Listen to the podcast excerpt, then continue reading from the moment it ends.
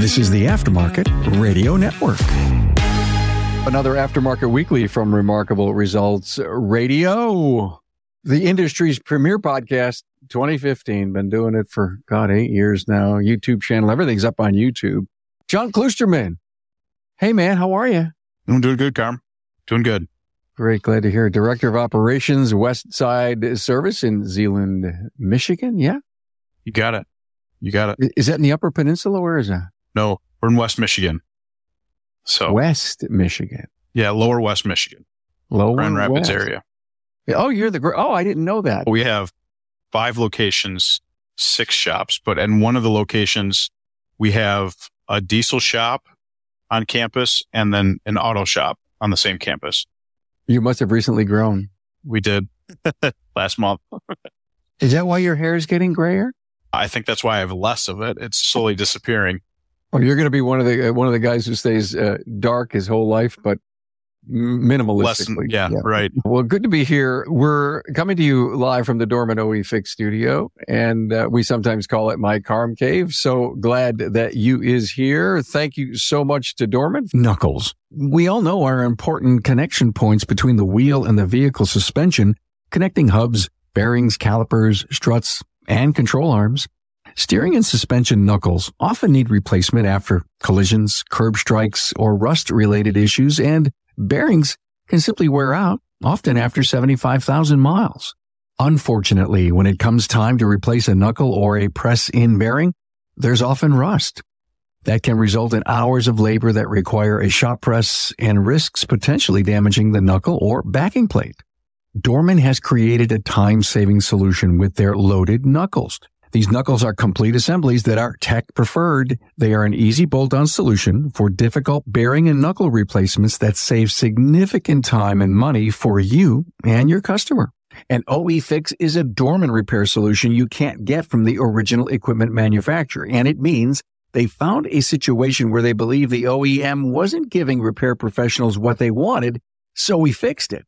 Everything Dorman does is centered around providing customer value, both in the quality of products and the creativity of solutions. Our engineers and designers, well, they go out of their way to save repair technicians time and save vehicle owners money. Replacing rear wheel bearings on some Toyota trucks can be extremely frustrating. The bearing housing often becomes damaged when the old bearing is pressed out or when the new bearing is pressed in. Not only that, but a shop press may or may not be available. To assist with jobs like this, Dorman has developed a 90 plus minute time saving solution with their OE Fix pre assembled axles. These bolt on solutions eliminate the uncertainty of performing this basic repair with all of the major components such as the axle, bearing, backing plate, bolts, and seals already assembled and ready to install right out of the box. Want to learn more about Dorman's innovations? Well, visit dormanproducts.com slash tour. Hey, thank you so much, Dorman. By the way, everyone, Dorman is holding some uh, training at Warminster in Warminster, Pennsylvania at ATC, the college there. And I'm going to be down there for that, do the keynote on that Saturday, September 23rd. Okay. MSO growth, multi-shop operations. When was the last one you added and how long ago? June 5th was the last one. And was this something you built from scratch? Did you buy someone? We bought a existing business that had been in third generation family owned business. Seven, they had been in business for 72 years, a staple of the community, great family. Just time to pass it on. They were just, the owner was tired, ready to retire and had no family members that were all that interested. So they started seeking externally. So and that's where we landed. So Jon, Jon, was it a community you wanted to be in? It was a community that I'm happy to be in. It wasn't a community that I was thinking that we would be in, but the, the community has been extremely positive about our presence and we're doing some renovations. I say some, we're doing a lot of renovations to the building and the town is excited about the change. The building had, had seen better days. So started with paint, some new hoists, new concrete, some stuff like that. So it's been fun. How So- many bays? It will have nine when we're done. They were running out of, they were running out of five bays with three hoists. They did a lot of tire work and a lot of tire work that was flat stalled. They didn't have a lot of need for extra hoists. So Sounds like a great opportunity for you guys. It has been. It has been. We've had the entire technician team stayed. We are adding a shop foreman is from one of our other locations. The younger guy that's worked his way into opportunity. He's going to carry our culture into the business. And then we brought in a new shop manager and, and we're in the process of hiring a second advisor. So let me ask a question about training. I'm big on that. We know that if we're not training constantly and we're, we're investing at at least minimum 40 hours in a technician, you, you go to an acquisition like that. You said that three of the technicians are staying. Do you ultimately look at their ASEs? Do you, do you, ask them what training they have recently been to, or if not recent in the last couple, three years, and then decide where you need to take that training, the training for that team? What we do to start is we take those technicians and we bring them into our other stores and they spend at minimum a, a week on end with our shop foreman in other locations, learning how to use the system, learning our DVIs, the processes, the steps we take. It comes down to verbiage that they're using in the DVIs. And then from there, then we start figuring out, okay, is this individual go into our apprentice program or are they capable of moving into the secondary pay plan? Is this someone that's potentially a shop foreman down the road? We start dictating that. Certifications are great to have it to see as a starting point. Until you have a body of work in front of you, it's hard to understand what they're capable of. It sounds pretty smart to be able to, you know, have someone shadow someone. You can, they can assess and figure out who you are and you them. You mentioned something secondary pay plan that got me curious. Yes, it's a step program. So from our apprentices, our apprentices are all hourly. Once they get through the apprenticeship program, there's some criteria that they have to meet for that program.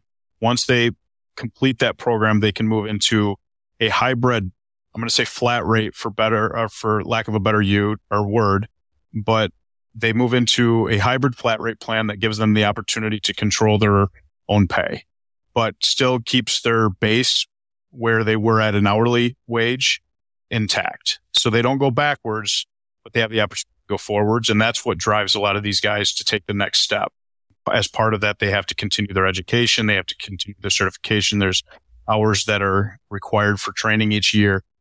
I love it. Salary combo hybrids. I'm hearing all of that lately as many people just do not like flat rate, but then that's an argument that we can have ad nauseum amongst the entire industry. Yeah. You have it. You hired great people. They stick around a good retention rate. Yeah, for sure. I'm pretty proud and I don't even want to say this. We are seven, eight months into the year seven full months into the year, we have this exact same team that we started with on January 1st, other than adding people for the new locations. And last year we lost one person. So you're chasing David Asquith for his retention rate, I bet. I'm not sure what his is, but I am definitely trying whatever he's doing. I'm, we will try. We'll I think high to, 80s, we'll 90s. Good for you. You should be so darn proud of that. Uh, you mentioned apprentice. is this a legitimate apprentice program that you have? Yes, it's an internal apprenticeship program. But when people come on board, it's something that we have paperwork for. We have a tool fund that is part of that because a lot of these apprentices are coming in with very limited tools. And early on, we found out that it's extremely frustrating for experienced techs who have a lot of money invested into tools to be sharing with young uh, technicians who really don't understand or comprehend the expense or the investment that these older technicians have put into those tools. So we started a tool fund. There's criteria that revolves around that. They're matched with a master technician in the location that they work in. There's checks and balances down to, we even have a, a digital photo template on our DVIs so that these apprentices know exactly how many photos need to go into each part of the DVI a so, digital photo template. Help me with that. Most of us in the industry are familiar with the DVI. The perk of that is you can take pictures and present them to clients. And are you basically saying, listen, when we take pictures in this particular category on chassis, this is what we're looking for. So they have an idea of what yeah. we want to consistently produce for the client. We're trying to deliver the exact same format to our advisors every single time. There's nine lines, which tells each line goes by a category on the vehicle and that category dictates how many pictures, whether there's good things or bad things. We're still taking pictures in these categories. That way, even if I have a high school kid here who's here for the summer, we're getting this exact same collective pictures and format when it hits the service team as my season's technicians. You just hammered that really important C word, consistency. And yeah, you're right. You're bringing on fresh blood in your growing organization. And how do you create a consistent DVI so that your service advisors aren't rocked every time they see something and then they have to backtrack or could you take another picture and how am I going to sell this? Uh, yeah. It's beautiful. So service advisors, uh, by the way, if you've not noticed, Jon and I are just talking on the, you know, fireside chat and having coffee. So it's kind of like wherever this thing goes, uh, hopefully you're having some fun just, you know, listening to what we're talking about. Service advisors, are you listening to their calls, getting them training? We are. We don't audit as much as we should, but that has been growing emphasis on what we're doing right now as a leadership team. We do a lot of audits, repair orders, consistency with setting urgencies, Shop-Ware. So that you have the capability of setting urgencies down to the verbiage and how the labor looks, the amount of pictures on each repair order. We want our client's experience to be as consistent as possible from one shop, not only from one shop to the next, but from one visit to the next so that they know what they're getting when they come into our repair facilities. When we talk about labor at our counter on the phone as we're selling a job, do we say labor or do we just say service? Service.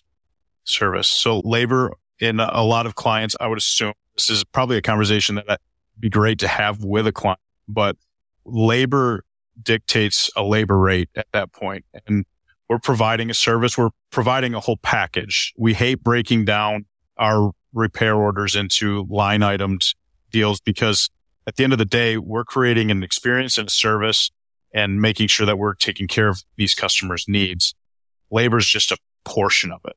Yeah, labor in my mind, and listen, I've, in the last week, I'm really hot on this topic. So when I, you know, get off camera with people off mic, I've been challenging. Was uh, in our independent 20 group this morning at breakfast, and I just challenged the, the whole thought that it's the conception that the customer hears the word labor and they look around, they're looking for a chart that has your number up there. And if they hear the word labor, they say, Oh, well, that means if I find a shop with a lower labor rate, this job may cost me less. Totally untrue. When we add labor, it's almost like quantifying that it takes so much time to do this and you're going to pay for that time. Instead of saying, listen, this is the service. We're going to do a timing belt. Here's the belt. It's the service done. We get out of that paradigm of labor has a value or labor has a number. You talk about the labor chart because we just had in our, one of our leadership, we just talked about if the fact that if clients, they really wanted to know a labor rate, they'd be walking into stores asking for effective labor rates, not the door rate. oh my God. That is so perfect. Well, he says your labor rate's at, you know, 159, but effectively, hmm, I need to charge more then. yeah. I so, I mean, if they're looking for a consi- consistent rate that they're based on their experience over the next two years, that's what they should be asking. A lot of times they come in asking for a labor rate. It's because a lot of times I, I don't think that clients know what else to ask. They don't. So that's why they ask then, how much. Yeah. And that, then it goes back into the training that you're referencing and our teams need to be trained to curb those conversations to get the true issue out of the client, not whether or not the labor rate is higher than they want it to be. So, you know, I believe plumbers and carpenters and electricians all have a labor rate. I do, but you never see it on their invoice. Why we are so legislated from, say, states. In New York State, you have to say the word labor on the ticket. I mean, it's just, it's old. It's a hundred year old mentality. And even though maybe we have to conform to the law, if they ever actually go to court, look at that invoice, find that you didn't say it right, but we need to figure out how to, on our point of sale systems, to say labor slash service so that we can get that paradigm shift. Uh, and you may want to look, find out if that could be done. Extremely interesting. Um, professionalism. How hard are you guys working on that? The, the, whole image of the company, you know, the good feeling about coming to work at a professional place. We spend a lot of time on that. A lot of the stuff that we're spending time on is based around a lot of different things with culture and training, professionalism. And I think a lot of those things are all tied together. A lot of clients' experience is dictated by professionalism. Your perception of professionalism from the outside looking in. I think that the biggest difference from the independent garage to the dealership is when you go into a, the dealership, people expect it to be more expensive because you're going into these large facilities. I mean, everyone's in uniform. It's a very professional atmosphere.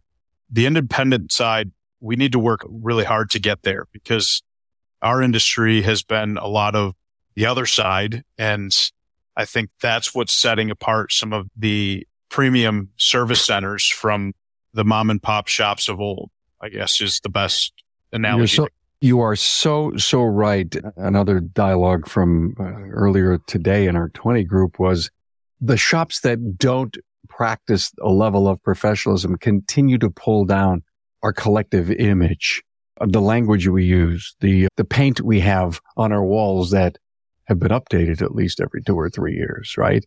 Uh, the, you know, the quality of the furniture that we have, the, the fact that we have a refrigerator that says complimentary waters and sodas and not having people to guess that I have to pay for that. The professionalism is, let me communicate with you in the most open way. Everything is transparent as we possibly can, including the uniform that I have, the lights that are out there, the grass that doesn't grow between the cracks of my parking lot.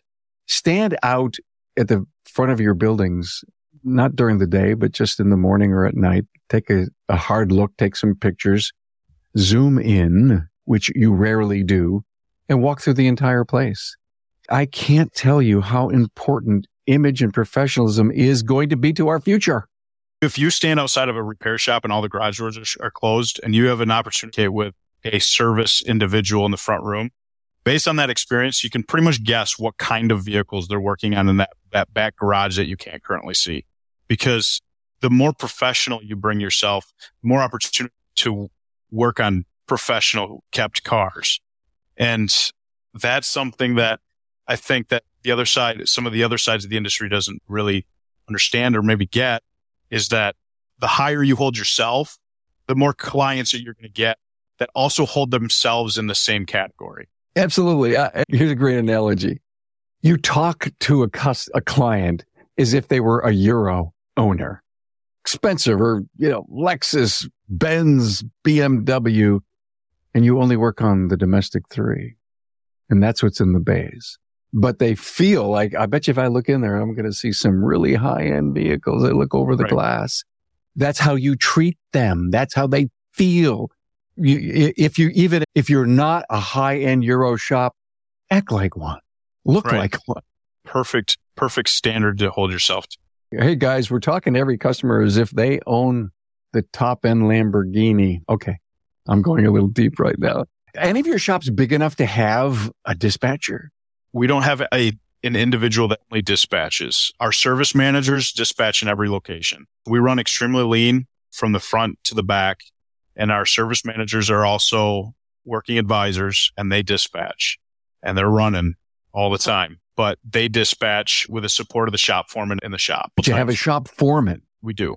And the shop is the shop foreman uh, working with the service advisor on maybe how to shuffle when you have to? When needed. I mean, we have some teams that we don't really need to do any type of dispatch because they've been working together for so long that it just flows. You know yeah. who's going to work on what job by the time it's sold. Other ones, they're still growing into that relationship. So you have a lot more communication between the service manager and the shop foreman in those in those areas. We're set up where our shop foremen are responsible for the apprentices, but they're also responsible doing about 95% of the electrical work that or diagnostic testing, whatever you want to reference it as. They are responsible for about 95% of that. So there's a lot of communication on the front end, but then once it gets past that to a point where the work is sold to a client, at that point runs right into the same types of lanes in each one of our locations. You mentioned, God, maybe 10 minutes ago, effective labor rate. Is that one of your most critical KPIs? The one that we watch consistent, not one that is on the top of our list. So really, where is it? Is it like number eight out of 10? I would say it's probably in the six to seven range. Six to seven. Um, yeah. Once you get in a rhythm as a repair shop, that will stay pretty consistent unless you make drastic changes until you get into a window that you're happy with, I think you can make tweaks to get yourself there. The type of work you're doing, the type of jobs you're selling. So your productivity is pretty strong then, obviously. Our productivity is really high and especially this time of year. I mean, in the winter months around here in Michigan, we get a little bit quieter around here. The productivity drops off, but our more mature shops run fairly high productivity numbers. So good for you. What's your number one KPI? So we watch three things in each location that's fairly consistent. But the one that we watch the most consistently is average opportunity. It ties the back room into what the shop foremen are presenting or delivering to the front room and what they have to work off of to sell. The, the service team has to sell off of. Our inspections run right into that. And our shop foremen are responsible for delivering inspections that can keep the service team in their window for their average opportunity or average estimate the SA has the most responsibility for that or both the inspector and the SA? It's a team effort. Got it. They're both responsible for that, delivering that together as a team. And so are you taking what they found on the DVI and what they sold as that opportunity factor? So it's the average opportunity is going to be what they found on the inspection. It's the next step is what are they quoting and presenting to the client? That's the number we're looking for. I believe if your team is trained well, that your close ratios will be very consistent from shop to shop. But what we're supplying the advisors in order to present to the client comes from the, the technician team. What kind of inspections are they doing in the back room? Are they consistent? Is it something that we can present to a client and it's not confusing? The sale is not just something that happens in the front counter. It starts in the back room and our, we spend a lot of time with our technicians and especially the apprentices on specific verbiage we're using in these inspections, what kind of pictures to take, the angles at which we're taking them. Nobody thought five years ago, even probably that we'd be spending time training people how to take pictures. It's just dumbfounding that we're there, but it's become a huge asset to our delivery system to, to our clients. How do you factor deferred work? Eh, or do you, do you manage it? Do you look at it? Do you hunt for we, it? We do follow up with it, probably not as much as we should. It's something that we need to explore more. But right now, we don't have, really have a true process for it. It's more or less as our shops start to tail off, we start re exploring yeah. that and start sending out email emails with that deferred work. So, Rainy day opportunities, right? Yeah. We have something that we've built that has five points that we're watching consistently that our service teams can control regardless of car count or revenue. They get scored in their audits on their repair orders or their tickets. They get scored on phone answer rate, email capture rate, items that they can control regardless of the time of the month, how busy the shops are, so that we can consistently providing the same type of service to our teams. They almost, they almost sound like duties to me, Jon. I mean, just the, the proper way to engage the customer into the process, into the company. I mean, phone answer rate, email capture rate, all of that stuff is don't ignore the most powerful thing you can do. And that is to communicate transparently to your team and to your customer. And, and a lot of the stuff that we've talked about today, professionalism, the apprentices, the MSOs, uh, your growth as a company, it all comes down to people and how are they trained and how do they feel? And, and that can be either your internal team member or that it can be the external client. At the end of the day, how people feel about your organization is the most important key when it comes to, because I mean, if you don't, people that are, aren't coming back, I mean, then would, you're not going to have anybody to serve. I would be so upset as a service advisor, eh, really going all nine yards for a, a client or a, a, customer who you want to be a client and, and you don't see them. You, you thought you just bought yourself through everything that you did. They found a home and they don't come back. They were testing you and you didn't pass the test for whatever reason. And I imagine it hurts tugs at the heart. Most of the time you, you don't know why either. So where are those follow up calls? You do any, you know, three or four days after the, I mean, it, it sounds like you run so lean that no one would have the oppor- the time to even do that. But anybody back at the headquarters could call the top three uh, of every store in the last three or four days. We have service managers that spend time calling specific clients with specific individual issues. They're basically taking notes, monitoring whether or not they, this person dictates a call in a few days. And it's not the same time frame every, all the time. It might be we recharge the AC in this vehicle. We want to do a follow up call in a week. Sure. Just double check that, hey, this is your AC still working. And so they're doing stuff that's specific to some of the repairs, but also based on the circumstances of the experience that they had with that client. It seems to me if you brought the team together and you said, we're looking for one more thing we can do that no one else does, you know, that's, that has nothing to do with fixing the car. And that would be quality follow up, a caring call. Ooh, how about that? Write that down. Caring call. call. Caring, caring call. call. A like caring that. call. I, you know what? Every once in a while, these things just plop out of this gray matter up here and caring call. Carm Capriotto, CC. Interesting. Okay.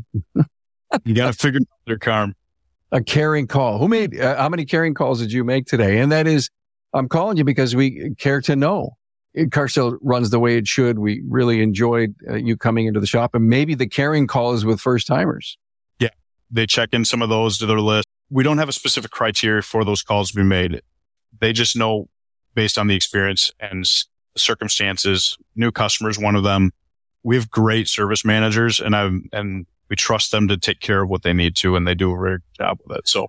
Uh, Jon, thank you so much. I always love chatting with you. you. You, you're so damn well grounded and you know what's going on over at Westside Service in Zeeland, Michigan, western part of Michigan near Grand Rapids, right? You got it. Well, five locations, six shops and a lot of good stuff going on with you. So, hey, thanks for being here. And I'm sure you as a listener learned something here. Listen to learn just one thing. And I'm sure you did. So now go out and take that idea and get it done. Thanks for being here, man. Appreciate it, Carm. Thanks for being on board to listen and learn from the premier automotive aftermarket podcast. Until next time.